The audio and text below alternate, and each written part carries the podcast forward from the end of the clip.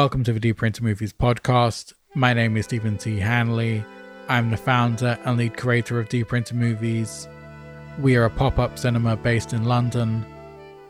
Today on the podcast, I'm joined by the British actor Ben Whishaw.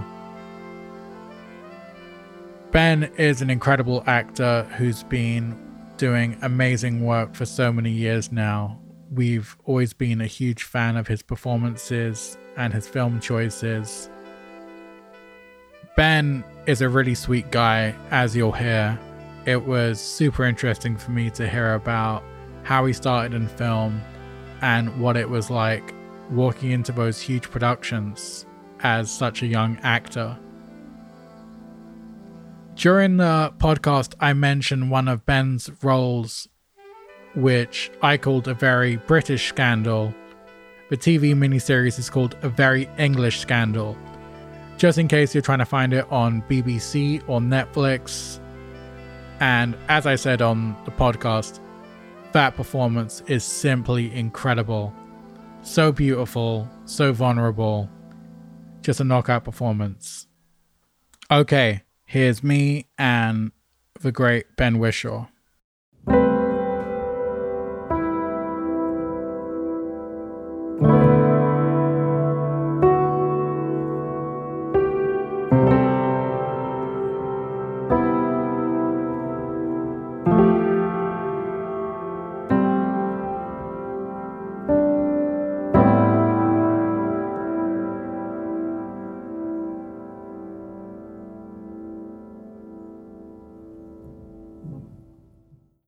How you doing?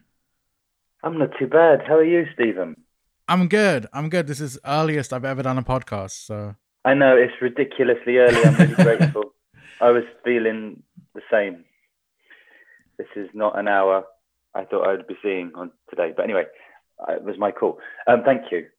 No, it's all good. I was yeah, I'm not a morning person. I was trying to frantically print my notes this morning, and then realized I was I, I was plugged into my label printer, not my actual printer. And my girlfriend's like, "What the fuck are you doing? That's the label printer for the merch." I was like, so I just probably have like 50 Whishaw questions on stickers. And stickers. Brilliant. Yeah. You need me to you need me to record it on here too? Is that what you said? Yeah, that'd be great. Then we can just get two channels of audio. Okay, and just on a voice memo thing. Perfect. Yeah. begin. Yeah, there we go. Cool. Cool. so, what movies did you grow up watching? What films made an impact on you? Jesus. Um, honestly, it was like Disney musicals. as a kid, you know, Right, They were sure. the first things I saw. Yeah. Um, I mean, as a kid, I remember I just was obsessed with Mary Poppins and Oliver Twist, Oliver the musical, and then I think as a as a teenager, I don't really remember watching films that much. It was kind of something that I got into later on in life a bit. Um, when um, I, I was obs- as a, as a teenager or as a younger person, I was completely obsessed with theatre Right. which is what I got. Um, yeah, and it was really only um, I think I was like in my twenties when I really properly discovered the films that I now really love, and that was because someone told me if I wanted to work in films, I, I needed to watch films and understand films a bit better. Um, and then I worked with some, you know, I started to work with directors, and they would give me things to watch, um, stuff that had inspired them and influenced them but yeah, I didn't grow up in a very like uh, filmy or arty environment, particularly. So, if it wasn't movies, what, let, let's say, what stage play really had an impact on you? Well, as I said, I, I didn't really grow up um, being taken to the theatre. But then I, when I was a teenager, I went to this. Well, my dad took me to this youth theatre. um, and the man who ran the youth theatre at the town near where I lived, brilliant man called Rory Reynolds. And he used to take me to the theatre. And he took me to see incredible things. This is in the 90s. And he took, not just me, he took uh, the whole lot of us to see um, plays, and he used to take us to the Royal Court, which at the time, um, the Royal Court Theatre, and at the time was doing amazing work by people like Sarah Kane and um, people that are now, I think they're sort of lumped under the thing like in your face theatre, which is a horrible, a horrible term, but kind of um, quite brutal, quite shocking, uh, explicit plays, mm-hmm. which is hilarious, really, when I, I, I look back on it. Um, but I remember being taken to see a play called Blasted by Sarah Kane, and I was a teenager, maybe 15. Um, and I didn't know what had hit me. It was so, uh, I didn't know what to make of it at all. And I think I probably uh, disliked it because it was so, it was so unusual. So, um, was that the one set in the hotel room? Is that it's set in a yeah. hotel room and with the army vet. Is that the army veteran or? Yeah, there's a kind of there is a man and a woman in the hotel room, and then suddenly, or not suddenly, slowly, the whole thing kind of fractures and and we're no longer quite in the hotel room, although we are. And suddenly a soldier comes in, and um, everything collapses, and um, all manner of uh, horrific th- things uh, happen in this hotel room. Mm-hmm. I think she wrote it inspired by the Bosnian War. I guess that would have been at the time, and yeah, uh, but I guess she's exploring, you know, how, how the the fine line between these between civilization and total anarchy and chaos and everything like that. But um, I remember that there's a scene when someone eats a dead baby. yeah, I remember um, that being in the headlines and causing walkouts and stuff. yeah, exactly. So, so yeah, got taken to see things like that. Got taken to see strange, experimental, physical theatre stuff that it was really an education, I guess, in um, he, that, this this man gave us, or in um, theatre and literature and all sorts of things, art and um, God, yeah. I mean, I, I, I, as I get older, I feel more and more grateful for that because I really don't know if I would be doing what I'm doing now if it were not for those experiences. Then, you know.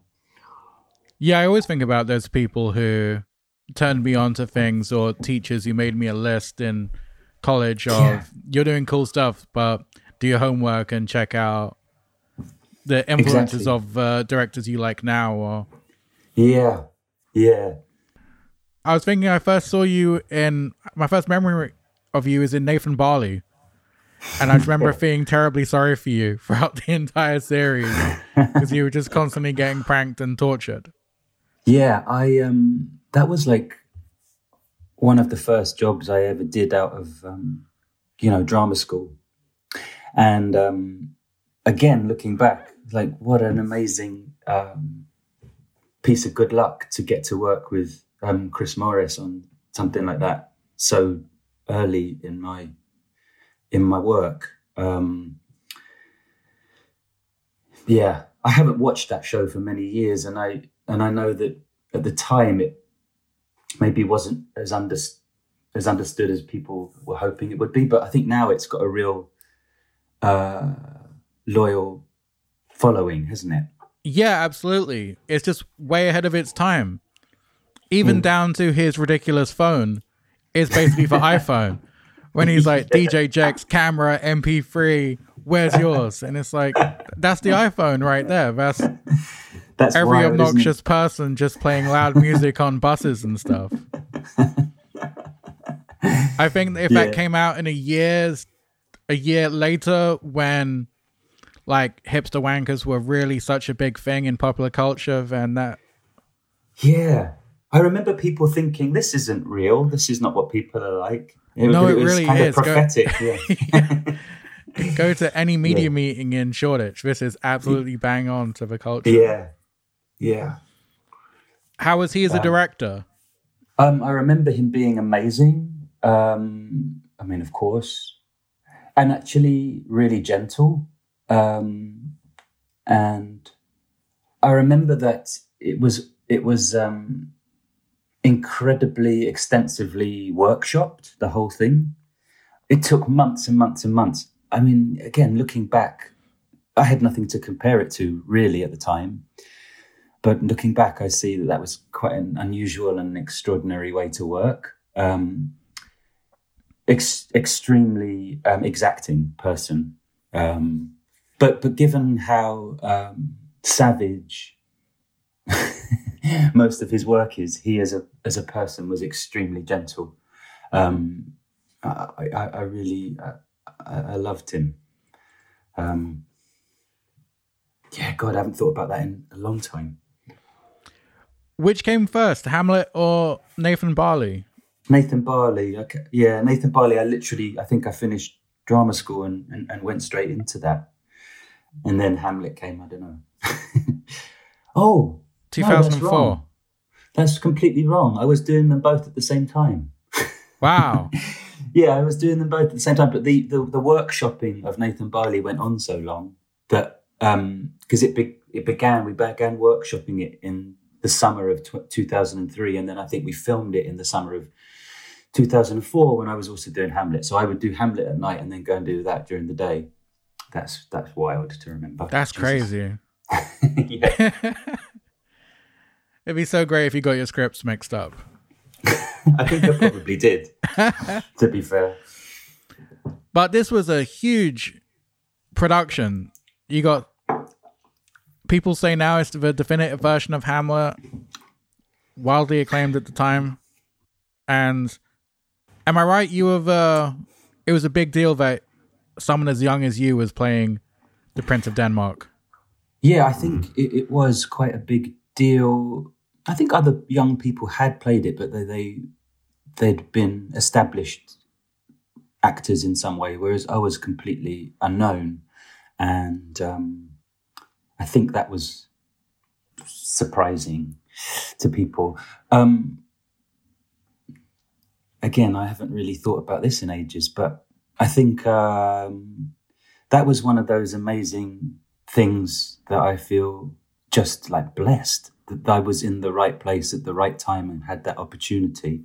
Um, and again, I remember not really being aware of quite what it was I was taking on. I mean, the, the, the the scale of it all. It was at the Old Vic Theatre, and which has this illustrious history, and so many other people have played the character on that stage, and blah blah blah. But I wasn't really aware of it, and um, I just really felt like I understood that role.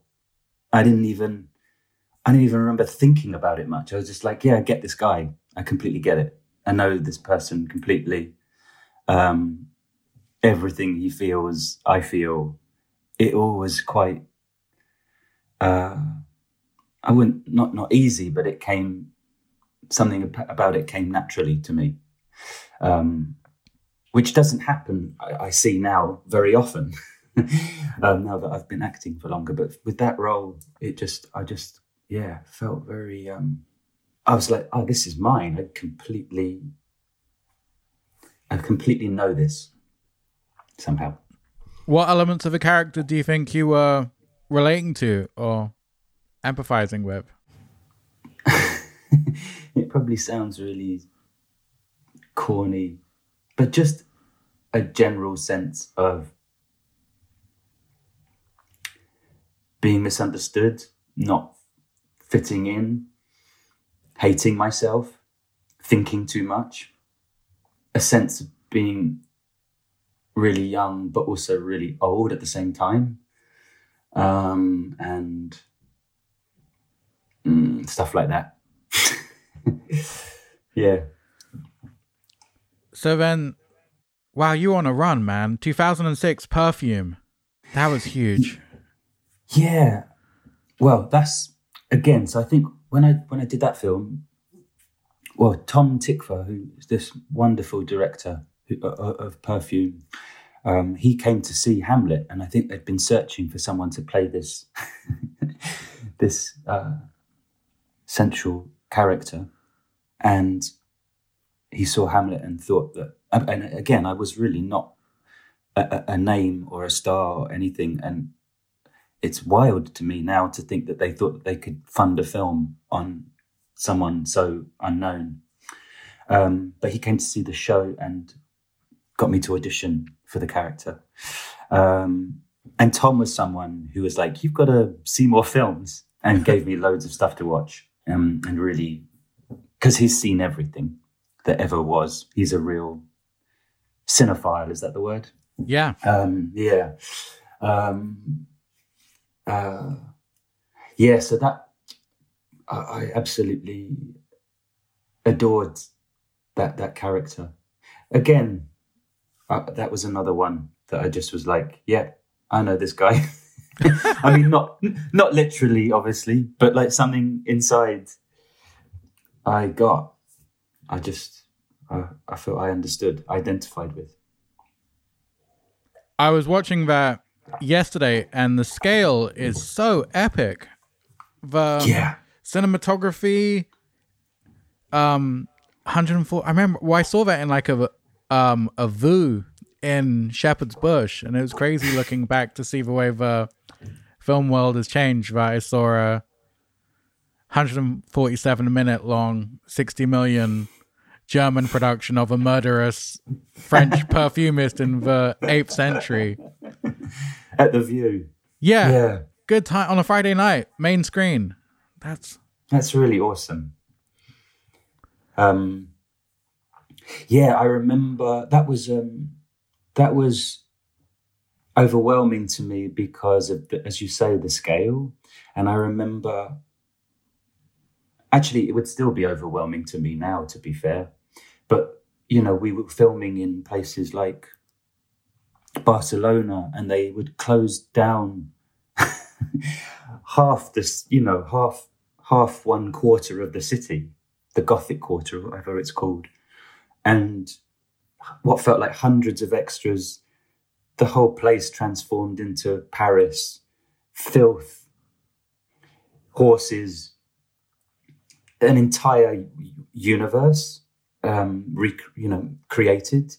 I just remember being driven to the set and being put down there and just being um, completely dazzled by the kind of way it had all been imagined, the richness of it all. Um, it was a different time, wasn't it, Stephen? Like you couldn't. I, I think like you couldn't really make that.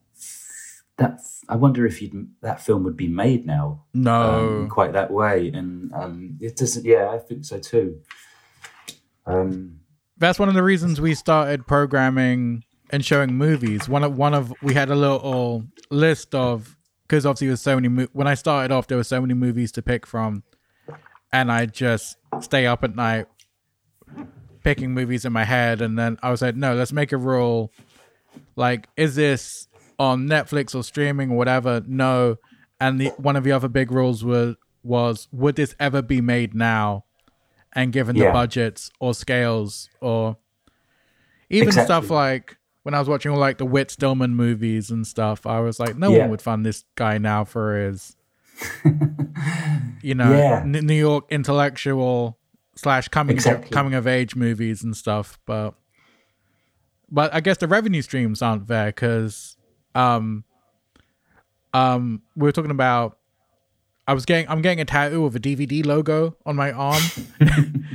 and great. I was really serious. People people think I'm just like you know like I'm being a meme or something, but I was like, no, the, the DVD era was the most beautiful time in movies when Yeah. audio co- audio commentaries, big epic making ofs where you had a budget to follow like the Magnolia making of, where it's from the beginning of the f- shoot to the end.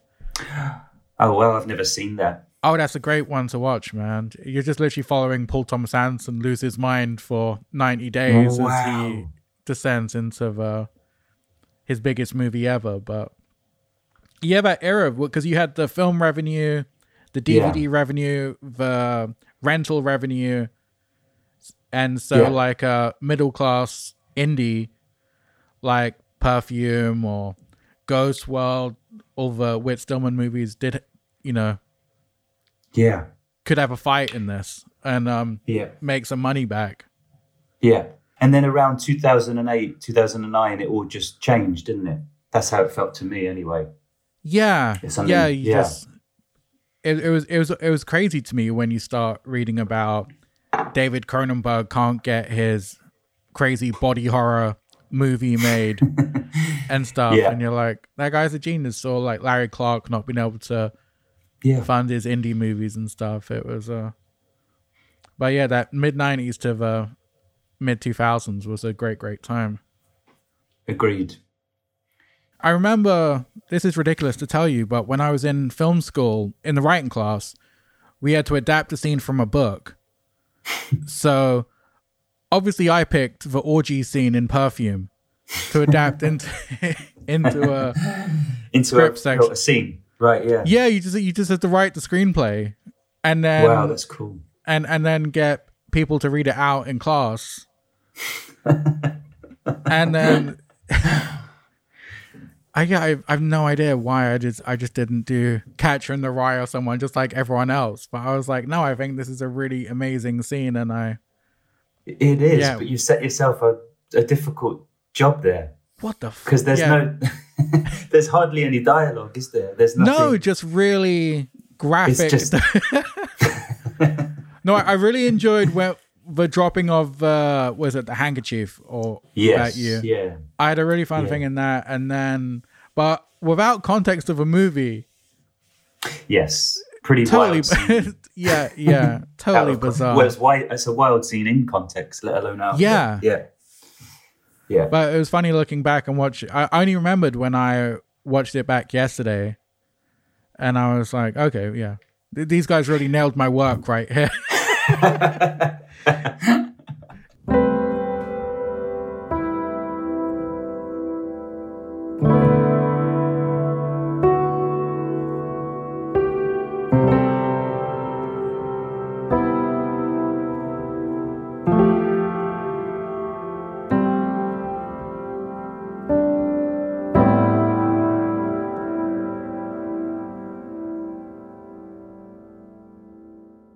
How does it feel having Paddington being the best reviewed film of all time? Have you read about this? That you've got the Yeah, someone people have been sending me things. Um, um, yeah, it's it's they found some they found some one lone bad review of Citizen Kane, didn't they? yeah, Which not which meant that that could no longer hold the top position. yeah, hilarious. Um, but every single reviewer that there is liked Paddington 2. it's beautiful. cool. Yeah, it's such a great. those movies are so great. Yeah. Um, well, it feels really lovely. I mean, that was such a kind of um, it all felt that whole uh, the whole experience of being involved in those films feels strange to me because I was brought in very very late in the process. Oh, really? Yeah, of the first of the first one, and um, I think I was in the middle of doing something else. I didn't have a lot of time. I'd done, um, well, I'd auditioned and tried to do um, voice work for animation before, and I thought I was shit at it. So I had no, I had no wish to be involved. I was like, I can't do this stuff. It's I don't have the skill or whatever it is that's required. I don't want to be involved, but they they kept asking me to come back and do another audition and blah blah blah. And then they said, "Yeah, we want you to do it. We want you to do it." And the film has to come out in November. So I was just sort of thrown in and had no idea if it was my voice was going to work with this bear and blah blah blah. And um, so, but it did, and now it's become this huge phenomenon in a way. Um, but I feel it was all very last minute, and um, I mean, not with the second one. We did have more time with the second film to to do it exactly as Paul King, the director, brilliant, brilliant director, wanted. But um, the first one, certainly, I just was trying to catch up. I guess. Why were they so late? Were they just trying to find the right voice for Paddington? Were they shopping different actors or? Um, they had someone already. They had Colin Firth already, and that didn't work out. I'm sure. I've spoken to Colin Firth about this, so this is all out, out and, and, and known. but yeah, and actually, I think Colin decided he wasn't right and was telling them, "I'm not right for this." and then very late in the day, um, they all kind of agreed that he wasn't quite right and that they needed another kind of voice. Um, so yeah, I think that happened. But those films are brilliant because of Paul King, and again, a bit like um, a bit like Chris Morris. Paul is so uh, exacting. Like every joke, every beat, every moment has to work completely for him, and he he won't sort of um, he beats himself up and and is endlessly scrutinizing it all um, uh, until he's got it. I think, especially with the second one, I, he was. I think he was just intent on getting every moment um, perfect and every strand of the plot to be perfect. And um, I so admire that the, the, the craft and the care. Um, yeah, I think people might think. I, I, I think he makes it look easy, and it Yeah. wasn't easy. Yeah, Yeah, I think people um underestimate how hard it is to make a really nice family movie. I suppose you can just kind of put them in the cheesy, easy watch category, but th- there's so much more for those movies that really take a place in your heart as a kid and stuff. There's definitely some magic to them, which gets overlooked. I think so, and I think they're kind of people find them genuinely touching and Yeah. hilarious and everything else. You know, it's not they're not just uh, they're not just cheesy or trite or whatever. They kind of have something that's genuinely moving at the at the at the, at the center of them. So that's that's really all down to Paul and everyone, of course, but but mainly Paul. he was amazing. And you were in the Mary Poppins remake as well. I was well, and that was yeah, that was an amazing thing for me because I so adored, I so adored Mary Poppins as a kid, and I'm really pleased that I had the opportunity to uh, to see what that universe is like. You know, Disney. That's quite wild. I, m- I remember meeting Lin Manuel in London when he was on set, and all I wanted to talk to him about was his minor role in The Sopranos. and uh, I didn't even know he was in The Sopranos. yeah, he's in one scene, and um, he said that James Gandolfini. He just I remember him saying that I think he was really relieved that no one wanted to talk about fucking Hamilton with him for once, which was. I think I was like, "Hey man, I really love it." And he's like, oh, "Here we go," and I was like, "Sopranos." is like, "Oh, cool, yeah." so he, he he said that James Gandolfini was really sweet, and that um when his side of coverage was finished, um he waited around for Lin's side to be shot so he can bounce off. Which he then told me that um um for listeners who don't know, I think if if am I right if if we shoot your coverage one side talking to me, sometimes the actor can't be asked to hang about for the other side of the coverage to be shot. Is that right? Well, to be completely honest, I have never personally experienced that, but yes, I hear that that does happen. Right. Maybe with maybe with really big actors. Right. Most Um, most people do hang around. m- everyone that I've worked with Yeah. has hung around. Yeah. because I yeah, but but certainly I have heard stories where um, people have done their entire performance essentially to, Talking to no nothing, one. you know? Yeah. yeah. Yeah, he was saying Um, that he was really touched that it was a small scene and I think it was it was really late. They were running late and James was like, "No, let's come let's do this, man. I'm with you. Let's just stick around." And that very cool.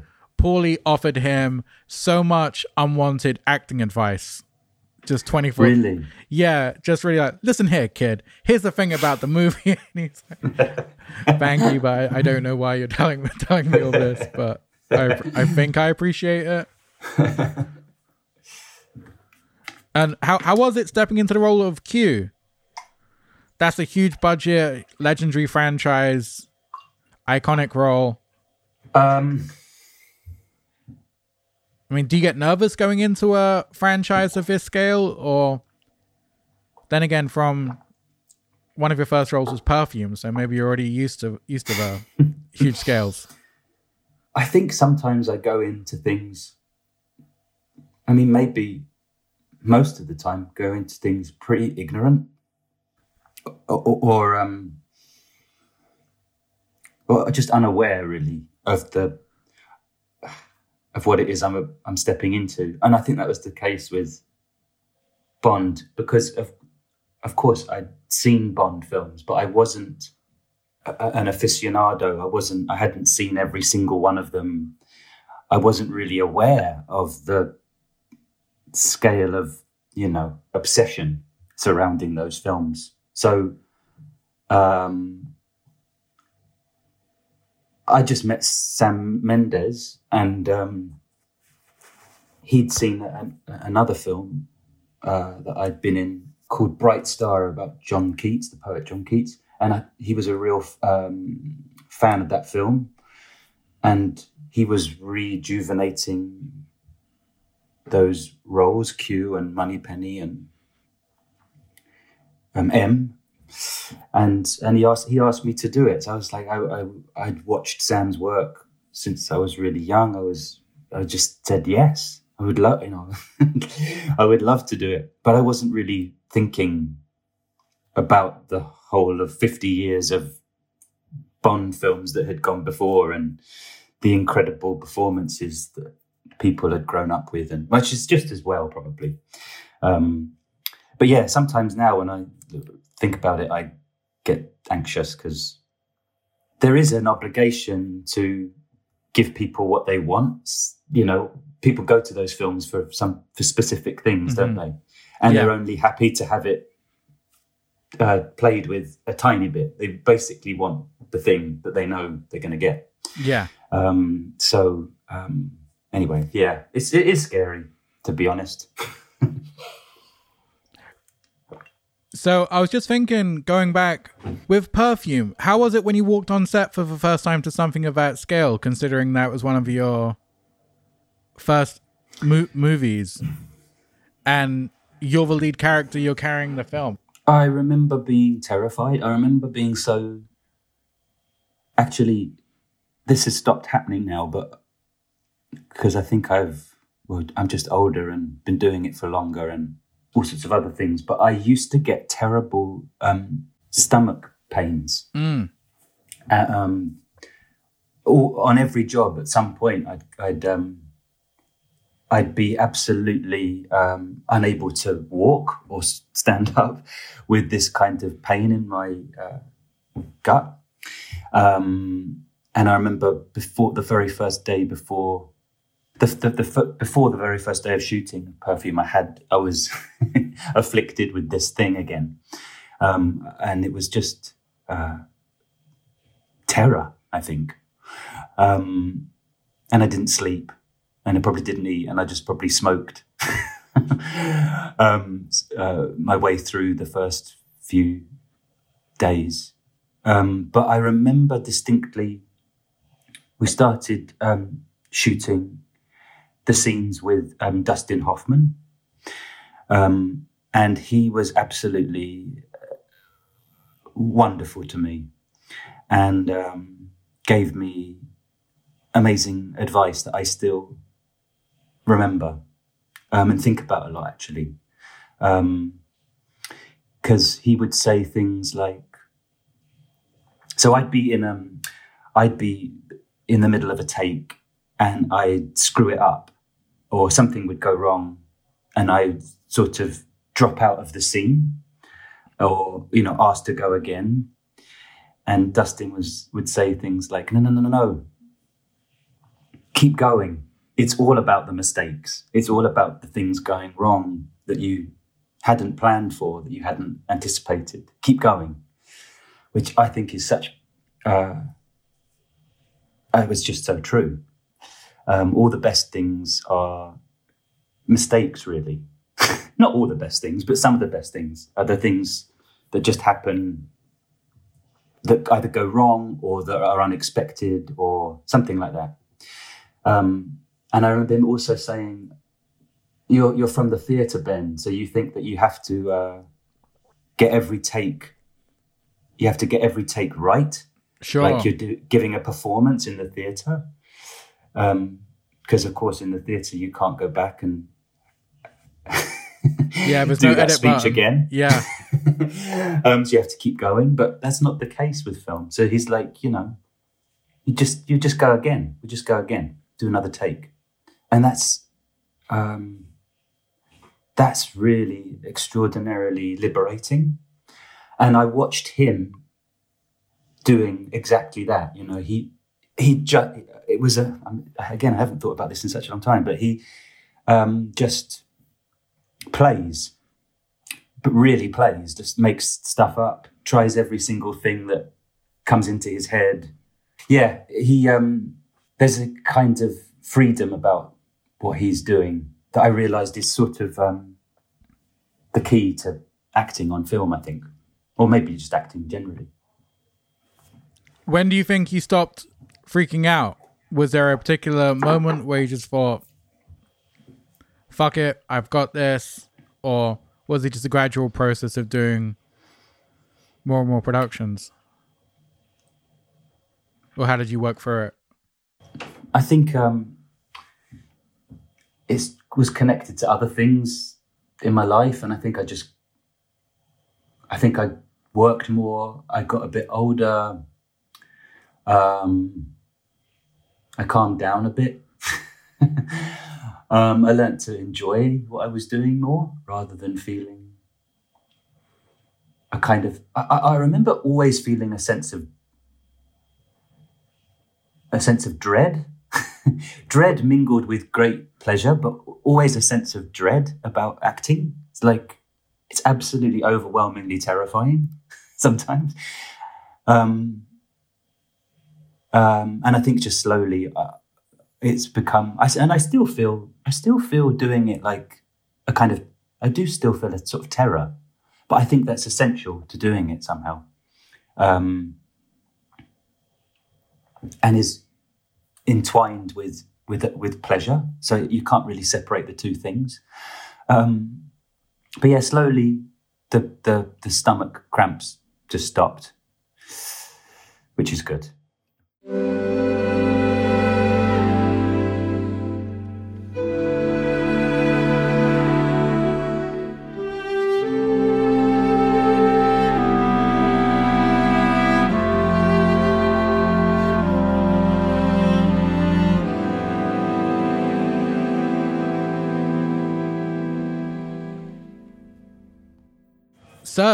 when did you meet Anil? Was that on Beat or before? Um, I met Anil through my friend Jack. Um, they went to school together, and I was at drama school with Jack. Um, and I met him, I don't know, at a pub or something, probably in my early 20s, and sort of saw him around and vaguely knew him. And I think I did a bit in one of his student films. Um, and always thought he was a really lovely guy and made me laugh. Um, and then in 2012 or whenever it was, he was like, Would you consider coming to do this thing with me? I think it's going to be a kind of music video. It was all quite vague. Yeah. and he described what this character at the center of this little thing was. And I was like, That sounds interesting. Um, and then we went and shot this short film, which became Beat, um, on the streets of Hackney. And it was just the most joyous thing. Um, just two days. Um, but we were in real locations. We went into supermarkets and cafes and stuff. Were you stealing shots? Sorry. Were you stealing shots? Sometimes, yeah. Cool. Sometimes I think we told people like, well, we're gonna. I think sometimes we got permission, but sometimes I'd be at a bus stop or something, and no one would know that I was in a film, and they'd be filming me from across the way, across the street. Yeah. Um, so it was very, and I'd be, you know, behaving strangely and uh, freaking out or whatever it was uh, Anil wanted me to do. And then he'd just, he was just watching and capturing the these moments. And I, we both, I think we both finished making that short film and felt like even though it was a, a brief experience, that it would, it, I don't know, it stayed with us both. Um, and then, um, and then some years passed, and Anil had this idea of. Um, I think he'd been doing some research into people who um, hold up banks, Right. and um, the research that revealed that often people who do this have never ever thought about doing it before. Um, haven't even it's it's not preempted. It's not. Um, uh, they, they they do it because of other circumstances in their lives, and they find themselves quite unexpectedly holding up a bank, um, and um, they're not you know hardened criminals. They don't know what the hell they're doing basically. Um, and he was quite fascinated by this um, concept. And so he started to write a film about, sort of took the character from Beat and put it put it in this situation of um, bank robberies. And he sent this to me, and I was like, "Yeah, that's really that's quite interesting." And then slowly over years, it shifted and changed, and it became less about bank robberies and more about other things. And it, but it was yeah, it was a sort of slow, organic process. And then yeah, two years ago we found ourselves making it, and I was sort of involved in, um, not writing, but he'd send me the the um, drafts of the script, and we'd go back and forth and share our ideas. And whenever it started to become I actually haven't seen the film yet, um, so I don't really know how much we pulled this off. But whenever it started to become too much like a thriller or too sort of easily graspable or uh, too structured or too something, we we sort of make it lo-fi again. You know, make it very. Um, it's sort of a film that revolves around tiny moments, um, tiny things going wrong, or um, and I like that about it. It's very, it's got, it's kind of quite miniature. Um, it's not, um, yeah. I think lo-fi is what Anil, how Anil would describe it. So anyway, yeah, it was. It's, it was definitely one of my favorite ever experiences. I had the most wonderful time doing it with with him. You'll be happy to know the film's fantastic and it came out very well. Oh, I'm, I'm pleased you feel that, Stephen. Yeah, it's, um, I'm Yeah, going to it's watch great. it in the next couple of weeks. Yeah, the uh, one of my favorite things was the ambiguity and the things unsaid and Yeah. but how how was it um your character feels so compressed. I, I almost felt it felt like a slinky that you've just pressed down and then you're just suddenly you know firing off and going on this nocturnal odyssey of mayhem crime exploration freedom Yeah. how was it being so wired and tense throughout an entire because the film's set pretty much set in one day so how is Yeah. it how is it maintaining that energy It felt really great.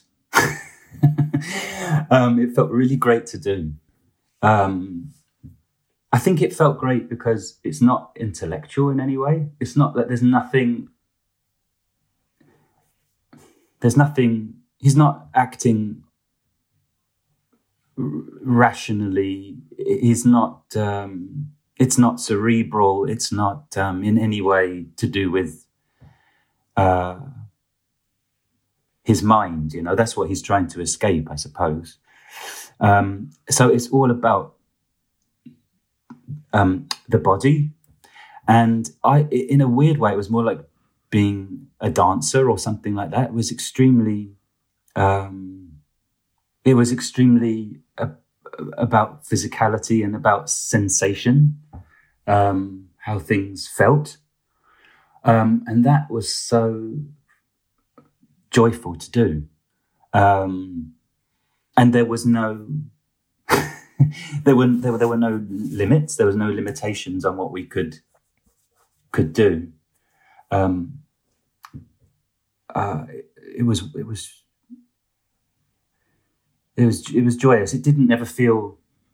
The, the, the bits that were hardest to do were the bits when um, he hasn't kind of uh, broken out of his um, compressed, slinky state. Those are the hardest things. Right. Like the, the dinner with the parents and the stuff at the airport. Because then he, when he's got that kind of weight on him, that's quite, that was not so nice to inhabit. But everything else was, um, felt so good. Um, yeah. So I hope that translates, you know. Absolutely. Um, yeah. But um, the details in your character is amazing. You've got so many kind of agitating and odd mannerisms from the way you drink to the fork um, grinding along your teeth. Mm. How did you come about with those details? I think um, some of that stuff is is I think from Anil, um, and he had written those things quite specifically in the script, and I have no idea where on earth they come from in Anil. But yeah, the stuff of like grinding my teeth on a glass or a fork, um, that was that was definitely an Anil, Anil thing. Um, and other things, he'd go, "You did something with your jaw. Do that again." Right. he'd he'd just spots, you know, because at some point I wasn't even really aware of what I was doing. Um, so he would just he'd he'd spot little things and uh, want more of it or less of it, or um, and we'd go that way. And we also I worked a little bit with a choreographer friend of Anil's about about how to pitch certain things and how to. I think we called it when he when Joseph is surging, and how to sort of get him up to maximum surge. What were you watching for inspiration? Did he? Did you guys discuss any movies or acting roles? God, I feel like we did, and now I'm going to forget. Um, he's, I mean, oh damn, what's it called? Anil sent me a very uh, disturbing film. I think it's called The Mole. Does that ring a bell to you, Stephen? No. Oh, let me Google. I think it's a Scandinavian film. It was a, it was about five or six years ago, and it's now gone from my mind. But it's it it it was a reference because it's a film that basically follows one man very closely, uncomfortably closely, and that was what Anil wanted us to do.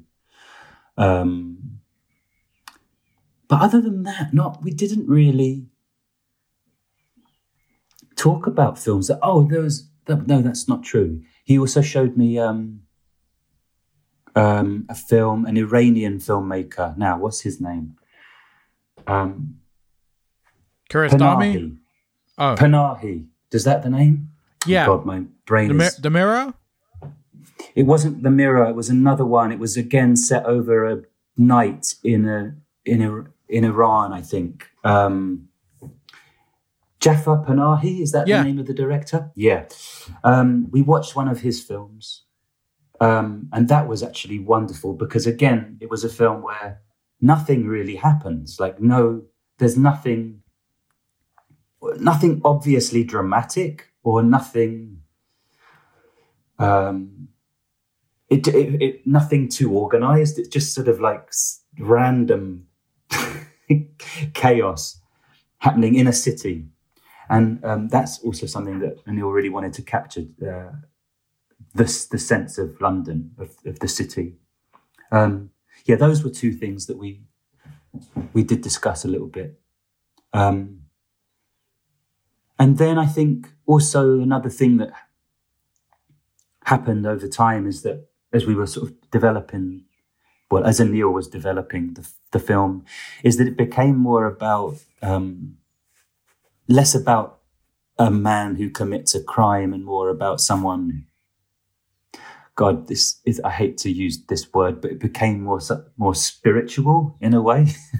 I don't know another word to use, but like about, about, um, someone trying to be, uh, present. So hard to talk about these things without sounding. No, but really totally awful. comes across. I totally get that. yeah. There, there, there, there is a, like I said, it's almost like an odyssey of um, or a journey into freedom. It, I do feel that he has yeah. almost like a transcendental moment. That's what we wanted. That's what we were really interested in. Did you give him a backstory to his? There's there's all these very sad, intense scenes with his family, where you kind of like, oh, I, this why this is how, this is why he's wired the way he is. This almost, I, I, I can see the. Yeah, I said we yeah we it's funny we a lot of the time when we were trying to get the f- script in the right place neither Anil or myself were very articulate about. It was just a sort of feeling of like I think it's got to be more like this. But then a week or two before we started filming we did sit down and I just asked Anil lots of quite specific questions like where did he go to university what was he like at university? Has he had a girlfriend? Um, when did he leave? You know, we and he and Anil just told me everything. it's like I think he did this, and I think people think this about him, and, and yeah, it was suddenly it was really specific, and um, and then we never talked about it again. We just did it. How long were you shooting for? Because it feels so frantic. It was a five week shoot. So ah. that's not bad for a film mm. um, like like this one. Um, it was yeah, it wasn't too frantic. It it felt quite. Um, it felt like we had the time, um, and it was one of the. It, it was as much as we possibly could, and Anil would keep me apart from everything and then literally just drop me into wherever it was I was going to be, into a post office or a bank or a whatever. So I wouldn't know anything before we started filming. Um, I didn't. He kept me in another room, a, a separate from the other actors, um, stuff like that. Um, and of course, once you've done one take, you start to work together and refine things. But we always did the first one, the first take, pretty much not knowing what was going to happen within the confines of you know the scene. But um, how do you pick your roles and projects? Do you, is there is there anything in particular that draws you to things? Sometimes it's like a desire to work with a director I've really admired. Um, sometimes it's very much something I don't even think about too much. It's just an instinct of like, yeah, I can do this. I, I um, I know what this is all about, and so yeah, it's it's I just make the decisions quite quickly. I think, um, and if I have to think too much about it, probably means it's not going to be right. If I start to ooh and ah, or should I or shouldn't I? But increasingly, and I, I yeah, I want to work on smaller films where you have freedom, you know, to do what you want. Um, that's what interests me. um, and people with voices of their own. That's really what gets me excited. I, I really like working with someone who's very clear about what they want from you. It makes me really happy to be, yeah, to be in their vision of things and that thing of like you, freedom within structure. Uh, that that's that's my ideal thing. Like someone like Yorgos Lanthimos. Um, it's a very specific world. You know, you're going to be inhabiting, um, and you can only you just have to give yourself over to it. Um, and the same with someone like Anil in a, in a way. It's like it's very specific. It's not. Um, it's personal, I suppose, to them. It's a personal view of things. Does that make sense? How was it on? Yeah, for sure. How was it on the lobster? Um, working with that kind of monotonous, monotone delivery that that he is. It's very specific to him. That there's almost deliberately no life in the delivery of a script. It's just read really flat. yeah. Um, it was so interesting because we didn't on that film we didn't have any rehearsal, any discussion. Yorgos didn't want to talk about anything at all. Um, but you knew from reading it, you had an instinct from reading it that it needed to be done in a specific way.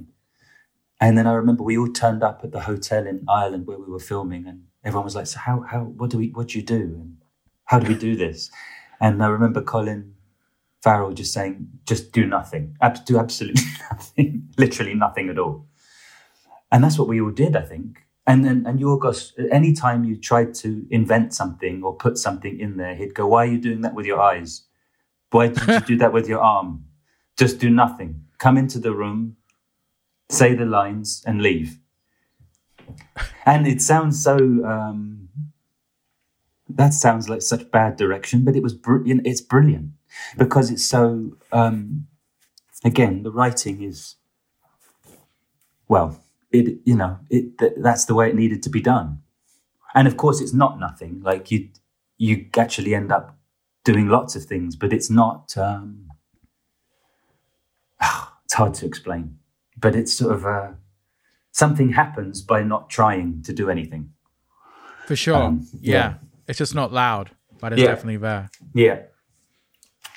Oh, we've got I've got to talk about a very British scandal. Okay, yeah. I love Steve I love Stephen Frears. Yeah, um, awesome. I think that guy is a genius. He can make anything. If you look at his filmography, the different genres he's worked in is just it's wild, really spectacular. I don't think that guy gets enough love. I think he's a total auteur who can yeah. just turn his hand to anything. Yeah, I agree. Actually, he's amazing. He's um, he's also like Yorgos in a sense of um, doesn't say much, um, doesn't explain anything, um, lets you get on with it, and then we'll just make some tiny uh, correction, you know, or or give you a tiny note, one thing maybe, um, and that's all you need to know, and then, um, and then off you go. He also works, I think, a bit by making everyone a little uncomfortable. bit, also, like Yorgos does, um, everyone's a bit. It feels a bit chaotic. Feels a bit like Yorgos isn't chaotic. Stephen feels a bit chaotic sometimes. She's not sure if like anyone knows what they're doing. Um, it, and but I think he needs that environment to be creative in. Um, yeah, it's interesting. I think yeah, I think he really is extraordinary, actually. And again, it's all sort of done like he's not really trying, um, but you know he's really working very hard. Uh, Your monologue at the end in yeah. the court, incredible. One of the best. I think that's my favorite performance of yours. Oh, Thank you. How many takes did you do? That was just so moving and brilliant. I can't really remember, but I think um, probably not many. I think um, but you never did many takes with Stephen, like two or three max.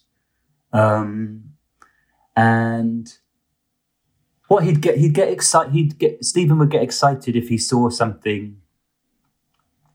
If he sensed like you were about to get go somewhere um, that he had not anticipated, and I think that happened with that speech. He was suddenly like, "Oh no, no, we need to get the camera here, and we need to do this." And then we did one more take, and that was the one that we I think they ended up using.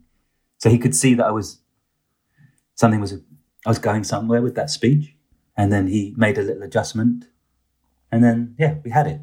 Very kind of quick. Oh, it often works that way. Yeah. Wow, you make it sound so easy and you underplay it. That was such an incredible performance. Uh, well, you know, also the writing's amazing. Um, it's just there, really. Um, but yeah, but sometimes you know you do have a sense of like, oh, uh, something's happening, something's kind of coming through me. I don't know. It's Yeah. sort of hard to talk about. Yeah, but you, I suppose those are the moments you live you live for. Um, that make it worthwhile. And final question Who are your favorite actors? Who do you admire, past and present? Um, I'm always banging on about her, and I'm far from the only person who loves her. But I am obsessed with Gena Rowlands.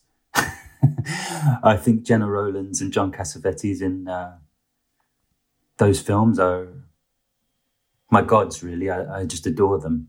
Um, I'd say those two right now.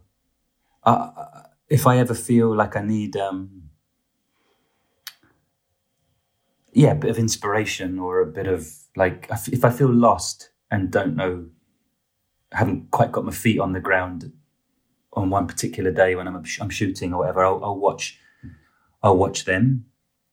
Um, and there's a great book of interviews with him, which is like a, a Bible, really. It's so good if you need some sort of acting. you, you need, need to coach your, yourself um, I, I, I turn to him. Do you like their films, Stephen? Did Oh, hell about- yes. Yeah, yeah, yeah. Yeah. I think that's. what I, spoke I about. um, A Woman Under the Influence, Yeah, masterpiece, favorite for me. Um, Love Streams, beautiful. yeah, Opening Night might be my favorite. yeah, And I love Peter Bogdanovich's cameo in that. Yeah. And I thought it was. I know that was after he. You know, there's that tragic story of his girlfriend being murdered. no. Peter Bogdan- ah, Oh, I know a little bit about this. I know a little bit about it. It's And the basis of the films. Yeah, Cassavetes was like, dude, you need to get back at it. You need to come back into the film world. And he was just like, I'm too just fu- I'm far too fucking depressed to do anything Yeah. right now. And I thought it was really sweet. He just, as a friend, he was like, come back out. You're with us. You're with family. Yeah, And let's k- kind of get you out of this and back into the film world. And Gloria, I had a real reassessment with in lockdown. yeah. I loved it. So, yeah, so cool. It's really and the wonderful. fact that and the fact the kid he's just like a baby Cassavetes character He He's was so great Cassavetes, basically. Yeah, yeah and he's just like shut up woman i'm gonna do what I s-" it was so great that it's hilarious. he didn't pander to him he just said no you know i'm gonna treat you like i would a Yeah, normal a- actor yeah, but yeah i have a thing where i always say with um robert Ro- rodriguez when he was shooting machete they said why did you want to do it? And he said well i got a new camera that was super hd and danny trejo has a high definition face. So every, every time when i watch Cassavetes or i see seymour cassel or peter falk or gena rowlands or yeah. Sissy spacek um harry Dean stanton's my hero i'm like Ah, that's a high definition actor I face love. Yeah, he's another actor I absolutely adore. Yeah, that's a beautiful way of putting it. yeah Um, yeah. I know my girlfriend in the cinema when we're at something to BFI, and I was like, high definition face right there, you know, and you see someone like Steve, like Warren Oates or Yeah. Or Shelley Duvall or someone like that. I'm like, these are the type of faces that are very much missing from cinema right now. I think. Yeah. like those those old school character actors. I just can't get enough. Or Ben Gazzara. How could I forget Ben Gazzara? Oh, Ben Gazzara. Um, him in the killing of a Chinese bookie. That is a, such a beautiful performance. awesome. Yeah. Um, yeah, he's a. Yeah, it's um. It's a style that's um you don't really get to see that often now. I did with um Lean on Pete. Did you did you catch that? The um That's I haven't seen that yet. It's the Oh, um, Andrew dude. Haigh film. Yeah, Stunning. I got to see it. Yeah, Yeah. got to see that. Yeah, that, I love that- his that- films. Oh, I think 45 years is in in my top 10 of all time for me. That was just Well, that's funny you say that because I think Charlotte Rampling in that film is one of my favourite performances. I think she's just extraordinary. I'm really inspired by her. she she really does things to me. yeah, those were just knockout performances. Yeah. Even just seeing a middle-aged couple at the center of of just a really average middle-aged couple at the center of a film was Yeah. Really fucking great for me. Me too. Uh, I was very moved by that film. Yeah. And finally, husbands, I can't get. I struggled with it in lockdown. I think it was lockdown brain, but I'm gonna go again one last time. Husbands, um, I've only watched that one once. And actually, I think I did give that film to Anil to watch. um, and I think he was a bit nonplussed by it. But it, it's a tricky one. It feels like the one that's most about to completely fall apart, doesn't it? As a, it's like the, they're Yeah. barely, it barely, it, it's, they're just taking it to such an extreme that it feels like the whole film could collapse at any moment. Um, but I, I personally love it. Um, I need to watch it again too. Um, I think it's maybe purist Cassavetes, yeah, but in that sense, he, he's not holding anything back. But I did go a Yeah. phase go for a phase in early lockdown where I just couldn't, I I, I couldn't digest or absorb heavy movies. So may, maybe I'll. oh god, me go. too. Yeah, me too. I just wanted like comfort. There's a time and a place. Yeah, yeah, there's a, there's a time and a place for these things. They're not every day. Um, yeah, I'm gonna let you go, Ben. I should been- go. Yes, It's- Yes. I hope it's been. Uh, Oh, this has been Ah. great. Such a pleasure Ah. talking to you. I've been such a fan of your work, so this was really nice. thank you, Stephen. Thank you, and um, thank you for showing the film and uh, all of that. It's really brilliant. Oh, we really love it, man. Keep up It's the amazing great. work. Take care. Bye. Bye. Bye. Bye.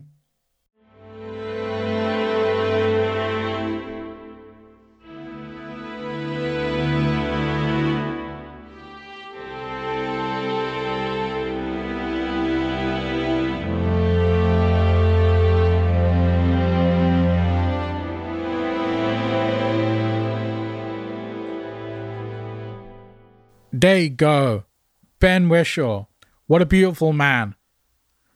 Okay, I texted Neil to follow up on those movies that Ben was trying to remember. It was The Ape, Not the Mole from 2009, and the Iranian movie was Crimson Gold from 2003. If you want to do some further research and watch those. There you go. That's it from me. As always, thanks to my engineer, Ewan Henselwood, and Joshua Eustis, aka Telephone Tel Aviv, for all the beautiful music. Thanks for listening, and I'll see you next time.